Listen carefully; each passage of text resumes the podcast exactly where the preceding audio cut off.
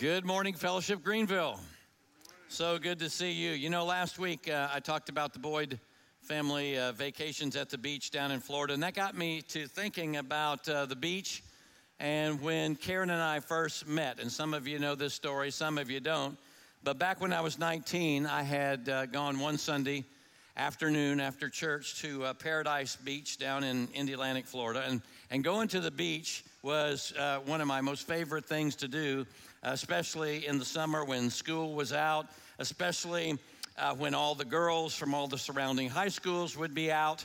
And so on this particular day, I went to the beach to see who I could meet, if you catch my drift. And uh, I was walking along the boardwalk, and I noticed down uh, on the beach, uh, a blanket o' babes that I had never seen before. So I had to figure out a way to meet them. And I noticed that right down in front of the blanket uh, that these young women were laying on, there were some kids building a sandcastle. And I thought to myself, well, all gals like guys who like kids. And so I decided to go down and help them build a sandcastle because I figured when they got hot and they wanted to go down in the water and cool off, they'd have to walk right past me then I could pick them off when they went by. And, and it worked. It, it worked. Karen gets up from the, blank, from the blanket, and I'm watching her long, beautiful blonde hair. And I want to get my timing just right so that I stand up just as she's going by. So here she comes. I, I stand up, brush the sand off my knees and my hands, and she looks at me right in the eyes and she says, Great castle. And I'm like, great hair, you know. And so I, I follow her down into the water, asking her all kinds of questions. I follow her uh, all the way back to the blanket, and we start to get to know each other. Now, if Karen were here with me, she would tell you that she wasn't the first girl that I followed down into the water. and uh, that's true, but as soon as I found out that she was 14, Remember, I'm 19, she's 14. She did not look 14 in my defense. But anyway, as soon as I found out she was 14, I went back to building the castle with the kids. And then Karen came along, and we started dating after that, and we dated off and on through college, and we got married right out of college. And by the way, here's a picture of that day, August 12th, 1973. That's uh, me and some of the young ladies from the blanket, and the kids standing there. And then here is the great castle picture that uh, motivated us all that day. But anyway, now I want to ask you a question. Do you remember how you felt when you first met the one that you would eventually marry? These are for uh, married people, of course, but uh, do, do you remember that first love, the love you had for one another when your relationship began? Do you remember what that was like? Now, hold that thought. We're going to come back to it a little bit later on. By the way, if this is your first time here, I want to extend a warm welcome to you. We're so glad that you've chosen to fight all the traffic to be with us this morning. And uh, if you attend here on a regular basis, one of the things that we want you to know about us is that m- most often on Sundays, we are studying and teaching our way through whole books of the Bible or long sections of Scripture. And last week, we began a study in the first three chapters of the book of Revelation a sermon series that we've uh, titled Seven What the Spirit is Saying to the Churches. And we learned last week in chapter one that the Apostle John, one of Jesus' closest disciples, one of his closest friends, he's now in his mid 90s. He's the last living apostle, and he's been exiled to an Alcatraz like island about 60 miles off the coast of modern day Turkey because of his faithful preaching of the gospel. The Roman Caesar at that time was an evil, insecure man named Domitian, and Domitian had basically deified himself. He, he, uh, he claimed to be God, and he issued a decree that everyone had to confess Caesar is Lord and offer a pinch of incense in his name in a temple dedicated to his honor. Well, that wasn't something that a fully devoted follower of Jesus could do because for the followers of Jesus, there's only one Lord and God, and his name was Jesus. So they would boldly refute Domitian's claim by asserting that Jesus is Lord. And as a result, they were persecuted uh, for this. All across the empire, Christians were ostracized and ridiculed and beaten by their neighbors without consequence. Many of them lost their homes and businesses. Some were thrown in jail. Some lost their lives. Others, like John, were exiled to small islands in the Aegean Sea. And John's is on, he's exiled to Patmos. And one Sunday he's worshiping and Jesus shows up. I mean, he really shows up like, like in person. And John sees and hears Jesus in all of his heavenly glory, something like what he had seen maybe back uh, on the Mount of Transfiguration with his friend Peter. And I, I, just have to read this to you again because this vision of Jesus right here, as I said last week, this is the vision of Jesus um, that we need to carry with us every day. It should shape how we think about Him and how we think about what's going on in our world, world today. But in Revelation 1:10, John said, "It was the Lord's day. I was worshiping in the Spirit, and suddenly behind me I heard a loud voice that sounded like a trumpet blast." And, he, and the voice said, Write in a book everything you see and send it to the seven churches in the cities of Ephesus, Smyrna, Pergamum, Thyatira, Sardis, Philadelphia, and Laodicea. When I turned to see who was speaking to me, I saw seven golden lampstands. And here, by the way, this was the actual lampstand that came from this time period out of the city of Ephesus. He's not talking about seven menorahs, he's talking about seven lampstands like this, verse 13.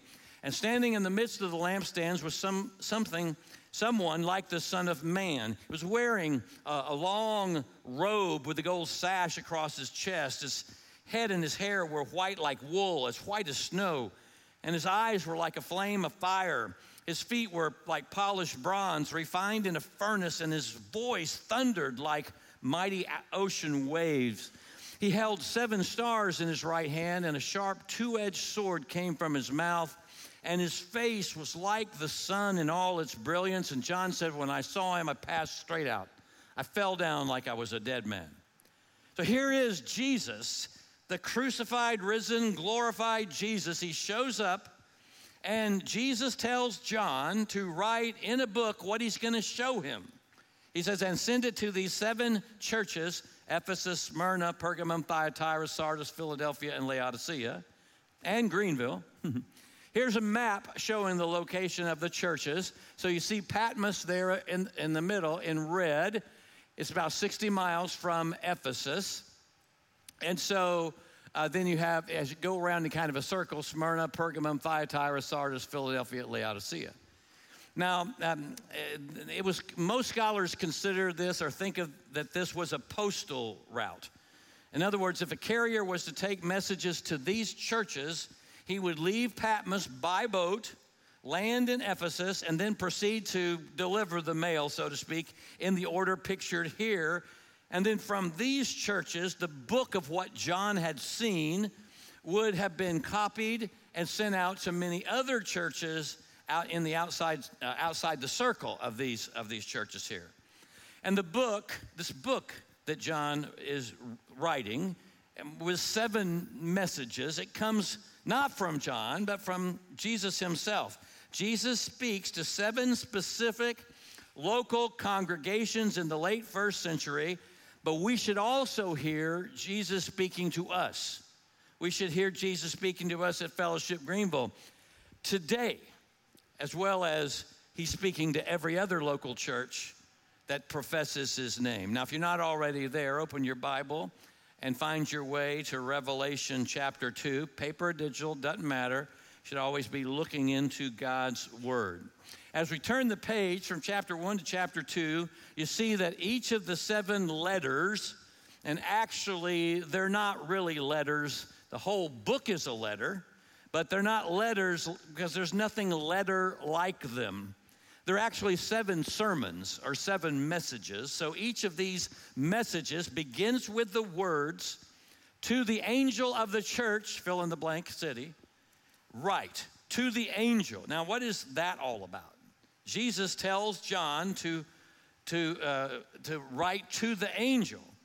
Now, commentators debate on what or who the angel is here. And some say the angel refers to the senior pastor of the church, which is odd because churches were a plurality of leadership in that day, but uh, or a prophet in each uh, each of the churches. Some say that the angel was the church itself. In other words, church equals angel.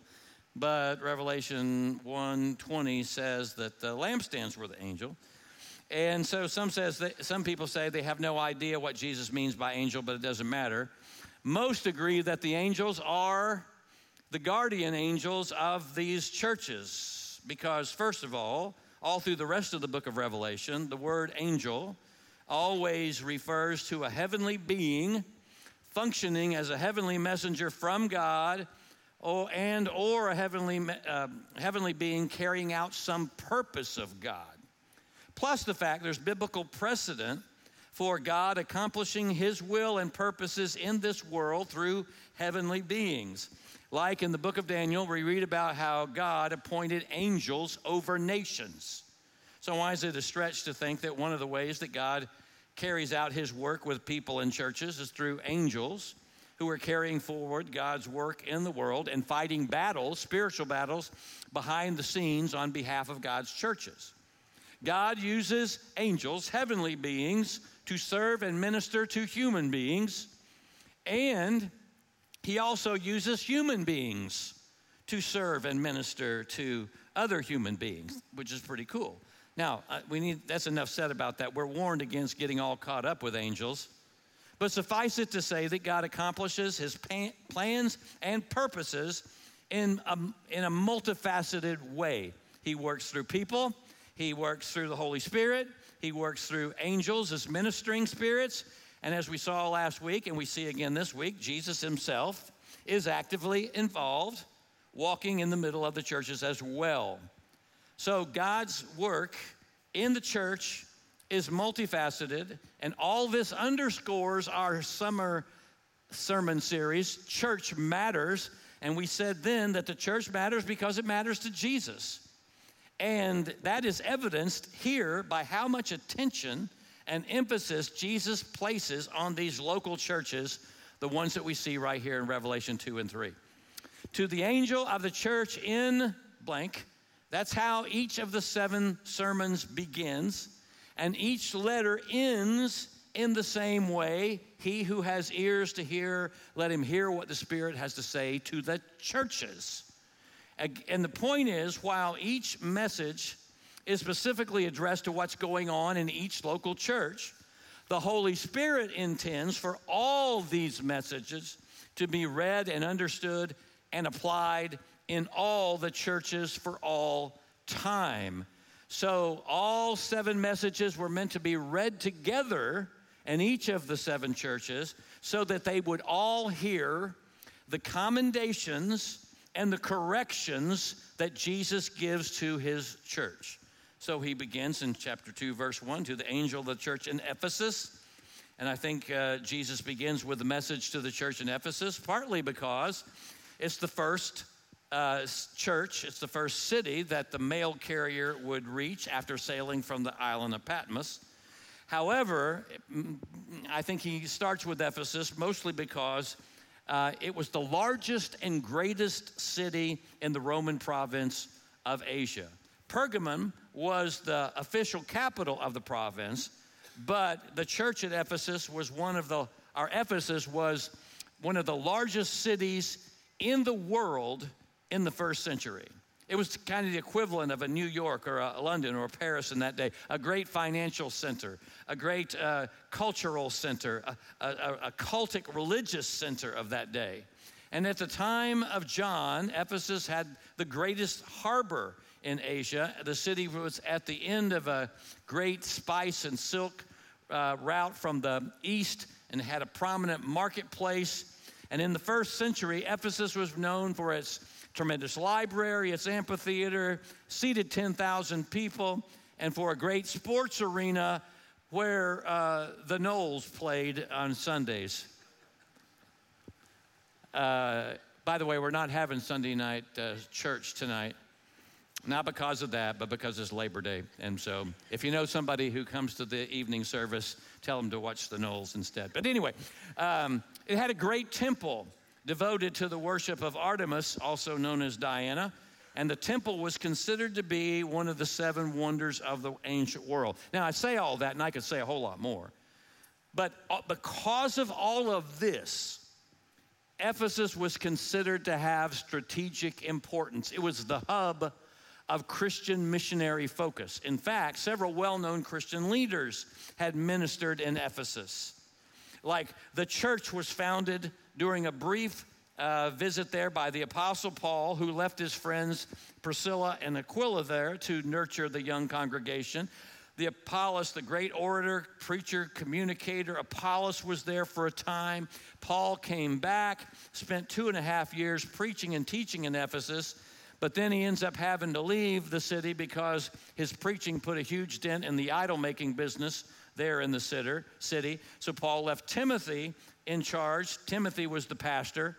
Church tradition says that toward the end of the first century, Timothy was uh, martyred, murdered by the Romans. So after being released from exile, after uh, Domitian died, he was released. The Apostle John returns to Ephesus to pastor the church, and that's where he wrote the fourth gospel. So by the time of Revelation's writing, Ephesus had become the center of the Christian movement. The center had moved from Jerusalem to Antioch in Syria to Ephesus, and it would later move to Rome. Now, there's one more fun fact about Ephesus and the Ephesian church, and that is one of its longtime members was Mary, the mother of Jesus, having moved there with John, whom Jesus from the cross had asked to care for her. Now, I want you to think about this. What would it be like to be in a Christmas Eve service in the church of Ephesus with Mary? I mean, you don't have to get anybody to fill in for her part in the, in the manger play, you know. Wow. Uh, unbelievable church, founded by the Apostle Paul, nurtured by Priscilla and Aquila and Apollos and Timothy, pastored by John, home to Mary. Man, doesn't get any better than that. Now, in each of the seven messages, Jesus refers to himself using images from the vision in the first chapter. So they each, each one begins with what you might call the Christ title. And here Jesus refers to himself as him who holds seven stars in his right hands and walks among the seven golden lampstands. So Jesus reiterates that part of his self revealing from chapter one, but he makes it stronger. Um, to the angel of the church in Ephesus, write, These are the words of him who holds the seven stars in his right hand and walks among the seven golden lampstands. Now, in the initial vision, Jesus has the seven stars. Here, he's is holding the seven stars. In other words, they're his to have and to hold. They are his and he will never let them go. And in the initial vision, he's standing in the middle of the lampstands. Now we see him walking among the churches and holding and walking denote that he's actively involved. He's not looking down from above, he's not looking outside in. He's active. His power, holding stars, his presence walking among are real and personal, and he's actually walking around as a kind of a divine quality control inspector, walking among the churches, monitoring and scrutinizing every corner of the church's life.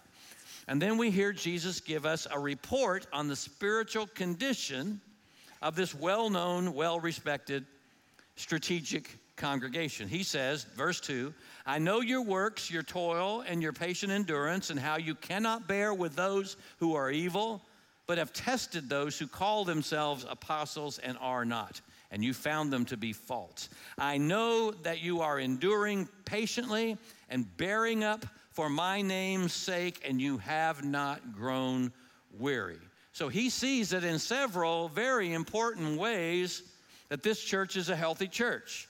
He says, I know your deeds. I, he says, I see all and I know all about you. And Jesus says, I know your hard work. And that word emphasizes uh, strenuous and exhausting labor. They're not passive. They're not back row Baptist pew sitting uh, Christians. They are pushing themselves to advance God's work in the world, and they're willing to pay the price of commitment here. Jesus says, I know your perseverance. That's another strong word. This word emphasizes uh, an inner attitude of long suffering, of patiently enduring hardship, which was a real thing for them, as I said. They were resisting the pressure of the emperor cult, not bowing their knee to Caesar as God. They were refusing to participate in the idolatrous worship of Artemis. They were patiently accepting the consequences for all this ridicule and rejection by friends, contempt of city leaders, loss of customers, boycotted by the business community. And Jesus says, I see you. I know you. You've persevered and you've endured hardship for my name's sake. And you haven't given in and you haven't given up. He says, I know you can't tolerate evil people, meaning the Ephes- these Ephesian disciples were committed to purity of life and purity of doctrine. They were, they were not settling for the easy way of indifference or compromise in matters of morality and ethics. Anything that even smelled like false doctrine or false living, they took care of immediately. Well, how did they do that? Do that? Well, Jesus says, "I know that you've tested those who claim to be apostles but are not, and you found them false." So apparently, some self-appointed apostles had come to Ephesus with their spiritually enlightened teaching. In verse 6, Jesus calls some of them Nicolaitans, who, who and who they are and what they, were, they taught. We, we don't know for sure. We'll look at that when we get to the church in Pergamum. But the point for now is that the Ephesian church was committed to truth, committed to orthodoxy, to knowing and defending the truth, the faith once and for all delivered to the saints. They had taken the Apostle Paul's caution seriously when about 40 years earlier he told the church at Ephesus, Acts 20, be on your guard and guard, be on guard for yourselves and for the flock of God, because savage wolves will come in among you, speaking perverse things to draw away the disciples after them. So be on the alert. And they had been on the alert, and they were still on the alert. And they were carefully and thoughtfully tested the spirits, as John exhorted them in his first letter. And they guarded the gospel as Paul told Timothy to do. They were discerning people, measuring everything they heard and read against the truth of the gospel and the teaching of Jesus. And Jesus commends them for that. Now, really, in, in some ways, Jesus' words of commendation are so strong here, it leaves us wondering if anything could be wrong in this church. I mean, I mean, they were orthodox in their faith. They were energetic in their service. They were patient in their suffering. I mean, what could be wrong? There are no, certainly there are no perfect churches, but this one seems pretty close. Well, he has a complaint in verse 4. There's something wrong, terribly wrong. He says, I have this against you you have left your first love. Now remember, Jesus, He knows what's happening on the surface, He knows what's happening underneath, He knows what's going on in our hearts. He sees all the activity, but He also sees that they are lacking affection. He sees that they have a, a strong commitment to truth. He sees how they're bearing up under all kinds of attacks from the evil one and how they're not growing weary. But Jesus says to the church, you're flawed at the center. When Jesus gives the church its report card, he gives them five or six A's and a big fat D. The church has everything except the one thing that Jesus wants most. I have this against you, he says. You've left your first love. So, what is this first love that's gone missing? Well, you, first love is the love that's experienced between two people when they when they first fall in love. Like back uh, when Karen and I uh, first met and we were dating. And this, I know this is no doubt true of many of you as well, but back in the Paradise Beach days and in our early college days, I mean, we wanted to be with each other all the time. We liked doing as many things as we could together as possible. We even had a little, uh, we made uh, puka shell necklaces and sold them to surf shops down there. And, uh, and we like doing big things and small things uh, for each other that expressed our love for one another. Now, I, I did learn early on that uh, not to bring Karen candy or flowers. Like in her mind, candy is uh, added pounds and flowers die, so what's the point? And I discovered that she was more of a gold, silver, precious stones kind of uh, woman. And, uh, but she also, when I couldn't afford any of that, uh, you know, it was like uh, acts of service is her love language anyway. But we had loving feelings because we were doing the things that lovers do for one another. And by the way, doing loving things creates loving feelings. Doing loving actions creates loving affections. Now, the same thing was probably true of, of many of you when you first came to put your faith in Christ. I mean, for me, there was something in my teenage years about the excitement and the uh, enthusiasm and the emotion and the feeling that I had when I came to understand what a personal relationship with Jesus was all about. But, you know, those kind of things fade over time. Uh, I mean, remember how at first you, you, you, you loved reading Scripture. Nobody had to tell you to have a quiet time. You loved reading Scripture. You loved praying. You weren't ashamed to talk about Jesus with your friends. You might have even taken your Bible to school uh, with all the rest of your books as a witness to others. You wanted to be with your Christian friends as much as possible. And in those fir- days of first love, your believing was grounded in loving, and your doing flowed out of your loving. And you even endured being rejected by former friends, which hurt, but your love for Jesus carried you through all of that. But it's not an uncommon thing to have that first love slip away as time goes by.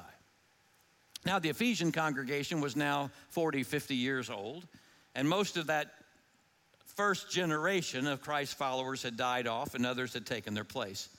But it's interesting in Ephesians chapter 1 verse 15 Paul says that the Ephesians faith and their love was well known so well known that he continually gave thanks for them and their commitment to defending the faith remained strong. Their refusal to not compromise uh, the truth or their morals remained strong. They wouldn't tolerate false teaching or false living of any kind. In fact, according to the letter written to the Ephesians, not long after this by Ignatius, the bishop of Antioch, the report that had reached him was that the church in Ephesus was so well taught in the gospel that no unorthodox sect could gain a hearing among its members. And yet Jesus says, I have this against you. What's happened to the love that used to characterize your lives and our relationship? Theirs was a loveless orthodoxy. It's shocking, it's sobering to think that you can believe all the right things and you can be doing all the right things and you can be enduring all kinds of ridicule and rejection because your faith in Jesus, but you still might hear Jesus say, I have this against you. What's happened to the love that used to be the foundation of all your believing and doing? I, I talked about this a couple weeks ago. I, I believe the loss of love for Jesus and the people that Jesus loves is the number one reason why non believers today describe the church as judgmental and mean spirited. I mean, think about that. How can that be our brand when Jesus says that love should be our brand? Jesus said, A new commandment I give you love one another. As I have loved you, so you must love one another. By this, all people will know that you are my disciples if you love one another. That's our brand. And Jesus went on to say in another place, He said, warning His followers about a coming time when they would face two dangers. He said, Many prophets false prophets would appear and deceive many people. And then he said, The love of many will grow cold. And here, many years later, Jesus commends the Ephesian congregation for how they're responding very well to the first of those dangers, not tolerating false teachers. But he reprimands them for their love growing cold. I got this against you. What's happened to our relationship? And I take it that this faded first love, I take it that it had an upward dimension to it, love for God. It had an inward dimension to it, love for brothers and sisters in Christ. And it had an outward dimension to it, love for the lost that Jesus loves. You see, it's possible for us to, lo- to love the truth of Jesus, but have a lukewarm love for Jesus, who is the truth. It's possible to love the truth of Jesus, but have very little love for the people of Jesus because they're annoying.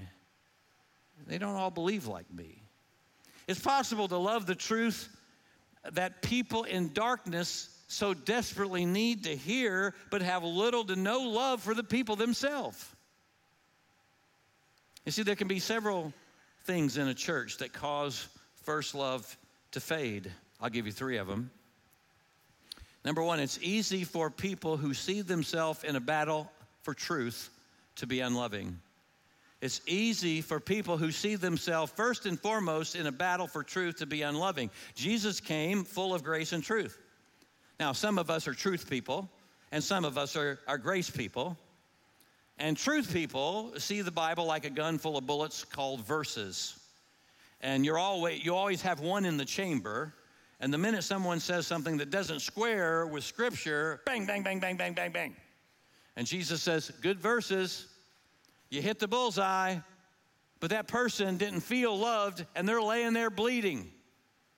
They didn't feel any love or kindness that would have led them to repentance. Instead, you crushed them with shame and guilt and condemnation. And Jesus is saying, I want truth to be wrapped in grace. I want, tr- I want grace to be wrapped in truth. You see, it's easy. Here's uh, uh, so so. It's easy for people who see themselves in this battle for truth, which we are in. But it's easy to be unloving. It's also easy for the business of a church as large as ours to push love to the back seat. When a church like ours is growing, it becomes more and more necessary to have systems to manage everything. You got to have good business practices. And also in our day, all kinds of technology to keep things running smoothly and uh, efficiently. And, and, none of those things are necessarily uh, bad in and of themselves. But it's easy for the business of a church like ours to push love to the back seat. Easy for a church like ours to run so officially, put, uh, put so much emphasis on efficiency that it feels more like a business than uh, uh, an organization than an organism, a living organism, a community of faith. Now, I say that, but I'm very thankful that that is not the case with us is something we talk about continually. But I mention it here because the danger of business and busyness overshadowing love is always present. The danger always exists, and we need to be we need to guard against that creeping in to the church every bit as much as guarding against false teaching creeping in. Third, it's easy for the hardships we face in life to occupy so much of our attention that our love can grow cold. Easy for the hardships we face in life to occupy so much of our attention that our love can grow cold. It's easy, it's easy for what we see as hardships in this country politically and socially to cause our love to grow cold because our fear uh, what might happen can cause our hearts to become calloused and hard. It's easy for the hardships of daily life, health issues and financial issues and relational conflict. It's easy for all kinds of troubles and trials to cause our love to grow cold. And, I mean, we, we still come to church, we sing worship songs and serve here and there, and we're in small groups and we give to the church. But it's possible to do all those things, and, and our love for Jesus, and our love for the, uh, our brothers and sisters in Christ, and our love for the mission of Jesus, it can grow, it can grow cold. You follow me here? It's easy for an unswerving commitment to the truth to eclipse love. It is easy for church activity and church business and efficiency to eclipse love. It is easy for the hardships that beat the life out of you to eclipse love. And Jesus is saying, you can believe all the right things, and you can be doing all the right things, and you can even be enduring hardship for my name's sake. You can be doing all that, but he might still say, I got this one thing that we really need to talk about, and that is what's happened to your love? Um, it's interesting. I'll give you something I didn't give the first service. Um, Jerome was a fourth century church leader, and in his commentary on Galatians, he writes this The blessed John the Evangelist lived in Ephesus until extreme old age. His disciples could barely carry him to church, and he could not muster the voice to speak many words.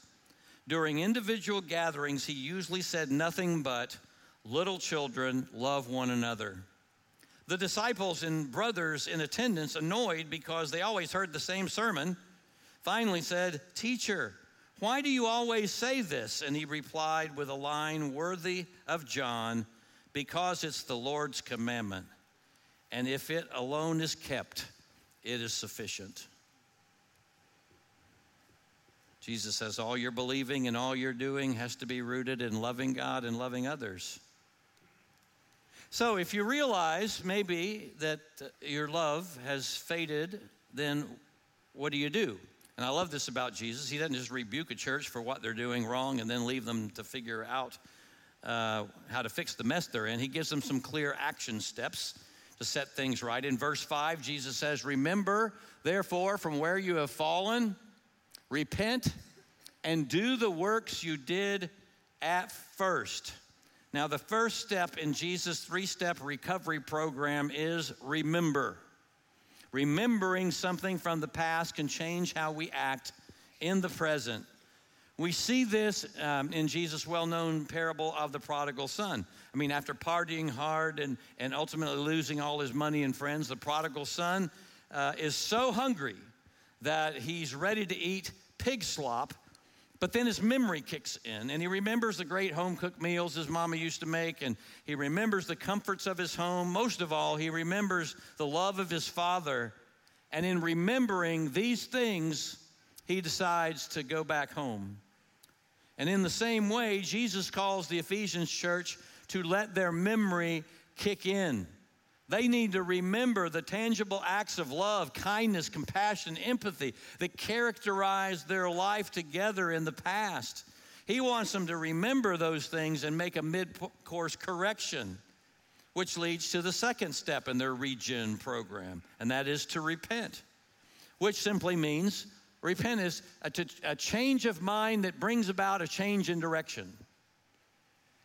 Jesus' call to repentance is a call for them to confess that they had gotten off track and then to resolve by God's grace and the power of the Holy Spirit to make whatever needed changes needs to be made. The thir- third step is do or maybe redo.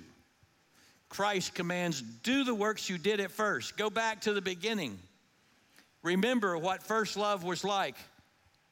Repent of how you've let that love slip away and redo the works you did at first in the way you did them at first. Or think of this way Jesus may very well be saying, keep doing what you're doing now, keep defending the truth, remain true to gospel living. Continue to refuse to give up or give in in the face of opposition, but make sure Make sure that all your believing and all your doing and all your persevering is, met, is motivated and permeated with love. Remember, repent, redo, or else, verse 5, if you don't listen to me, I'll come to you and remove your lampstand from its place unless you repent. Now, to the Lord, forsaking their first love was no small thing, and He's prepared to close the church down Because it's so important. Because the light that they're to have is the light of the love of Jesus. And if that's gone, what's the point in keeping the doors open? He's prepared to pull the plug on our lampstand if we lose our first love of God and people. And sadly, that's exactly what happened in the fifth century. The Ephesian church died out, and nothing remains of the church in Ephesus today. Of course, that's the last thing that Jesus want, wants to do is to close a church and remove its lampstand, remove its light. But his strong words here were meant to get their attention, to draw them back to the faithful love they had once known and lived. These, this consequence is a warning, but what you need to hear here is that in the Bible, a warning is an act of grace. It's God's way of saying, don't keep going that way. You don't want to keep going that way. Go this way. It's a way of God is saying, I haven't given up on you. Don't give up on me. Change your mind and change your direction. That's what he's, and he's also saying here, you don't have to compromise truth in order to love people who reject the truth. Even verse 6 there, where it says, You hate the works of the Nicolaitans, which I also hate, Jesus makes a distinction between their works. He doesn't say hate them, he says their works. Hate their t- truth twisting, false teaching, hate their moral compromising, but love them with the love of Jesus. Verse 7. Here's the word of God to the people of God. He says in verse 7 Anyone who has ears to hear, let them hear what the Spirit says to the churches. And Jesus concludes with a positive consequence. Here's what happens if you take my warning seriously, seriously enough to let it change your life. He says, To the one who conquers, to the one who overcomes, I will grant to eat of the tree of life which is in the paradise of God. Now, remember, Jesus is addressing the whole Ephesian church which is full of believing people, saved people. They're committed to the truth. They serve the Lord with diligence. They're enduring hardship for his name's sake. They had been known for their love, but more recently their love had faded, and they need to get that foundation of love back in place again. But the point is, these are saved people. So when Jesus says, Let those who have ears to hear, and to those who overcome, he is not talking about eternal salvation here, he's talking about rewards. He's saying only those who hear and heed my call will be able to live a victorious life for, for me and re- here and now and receive my promised reward in the future. And here specifically, Jesus promises the reward to reward faithful overcomers by giving them the privilege to Eat from the tree of life, which is in the middle of the paradise of God. Again, this is not a metaphor for eternal salvation for all who believe. This is a metaphor for some kind of special reward for those who faithfully live out the truth and grace way of Jesus until he returns. The scriptures clearly teach that all believers will be in heaven, but not all believers will experience the same degree of rewards in heaven. Look at Jesus' parable in Luke 19, 1 Corinthians chapter 3, 10 through 15, Revelation 22, 12. So, what's the reward? The tree of life takes us all the way back to the garden, uh, the original paradise of God that we read about in Genesis 1 and 2, where Adam and Eve were allowed to eat from any tree in the garden, including the tree of life. And it was in that was one of the ways they enjoyed special fellowship with God. And then at the end of the book of Revelation, the tree of life comes back and it's described as bearing 12 kinds of fruit, one for each month, with leaves that bring healing to the nations. Again, another way of a metaphor for fellowship, special fellowship with God. And there may be something else that ties in here, something that comes right out of Ephesus. In Greek mythology, the spruce tree was dedicated to Artemis, the goddess of, of the moon and hunting and nature and the protector of women. And the Greeks suggested that the enduring spruce tree represented constant, abundant life. It was labeled the tree of birth or the tree of life because its scented evergreen needles signified uh, resilience and strength. This is, this is the reason the tree is associated with Artemis, especially in coins from this time. You see the deer, which represents the hunt in the wilderness, and you see the tree in the background as a symbol or as a metaphor for renewal and resilience, qualities that the goddess Artemis was to have prized above all others. So Jesus may be saying here, you've heard it said that Artemis rewards her faithful followers with renewal and re- resilience and strength from her tree. Jesus is saying, not true. But if you follow me faithfully, if you follow, if you faithfully follow my way of truth and love, I will reward you with being able to eat the fruit of the tree of life in my kingdom. Something, something like I will reward you, um, w- reward you with you being able to eat a special meal, a fellowship meal with me in the kingdom of God. Something like that. It is a whatever it is, it is a it is a reward that we would want. So I want you to think about this. Here you are, you came to church today. Here I am, I'm up here uh, standing before you reading this ancient letter. But I really think that we're supposed to hear this letter something like this as if I were to say to you, now I know this is really hard to believe. I can't believe it myself, but somehow, some way, I have here a letter from Jesus. You know, an actual message from Jesus. It's a letter from him. We know it's from him because it's written in all red ink. So here's what Jesus says to us as his church. Here's what Jesus says to us as his followers. And then I read to you a message like this Fellowship Greenville, Charlie Boyd. I know all the things you do.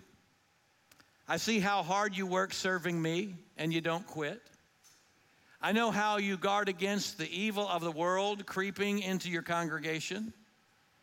I see how you guard, uh, how you have examined the teachings of those who claim to be speaking for me, but they're really not.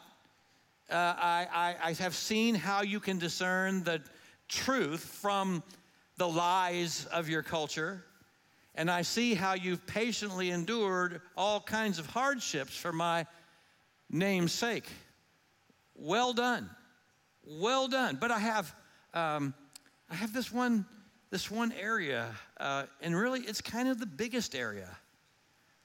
Um, you don't love me or each other like you did at first. And that really has to change. You need to admit it. You need to repent of it.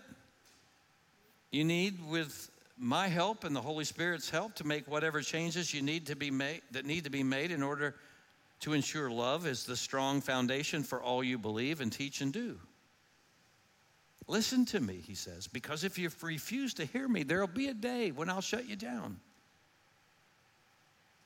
Listen to what the Spirit is saying to you. It's the Spirit that enables you to hear these things. And it's the Spirit who will guide you to make things right with me again.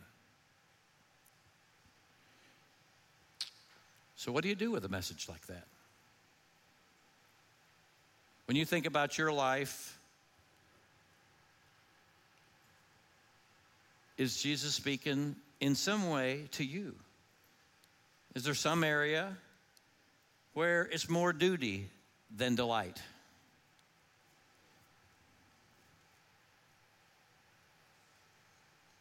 I like the question that Sam Storms has in his devotional commentary on the seven churches. He says, How does your knowledge of God's knowledge of you change you? How does your knowledge of God's knowledge of you change you? That's a great question, isn't it? Anyone has ears to hear, let them hear what the Spirit is saying to the church. Lord Jesus, thank you. Thank you that you are this involved in, in your local churches. That you, you're not some off on some far flung corner of the galaxy looking down. You're not outside the walls looking in, but you're right here with us today. You are as present here today as every man, woman, student here. You're as real as we all are real. And you're walking among us, and you're challenging us to learn from this message to the church in Ephesus. I don't know what that means for each and every one of us, but you, Spirit, you do. I know how you've poked your finger at me. I know how you pointed out things in my life where my love has faded.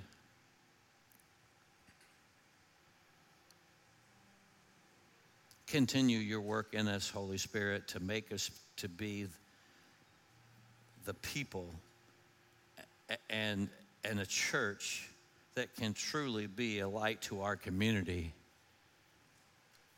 To be a church with a brand that is so recognizable, and that brand being they love one another, they love people who don't know Jesus yet.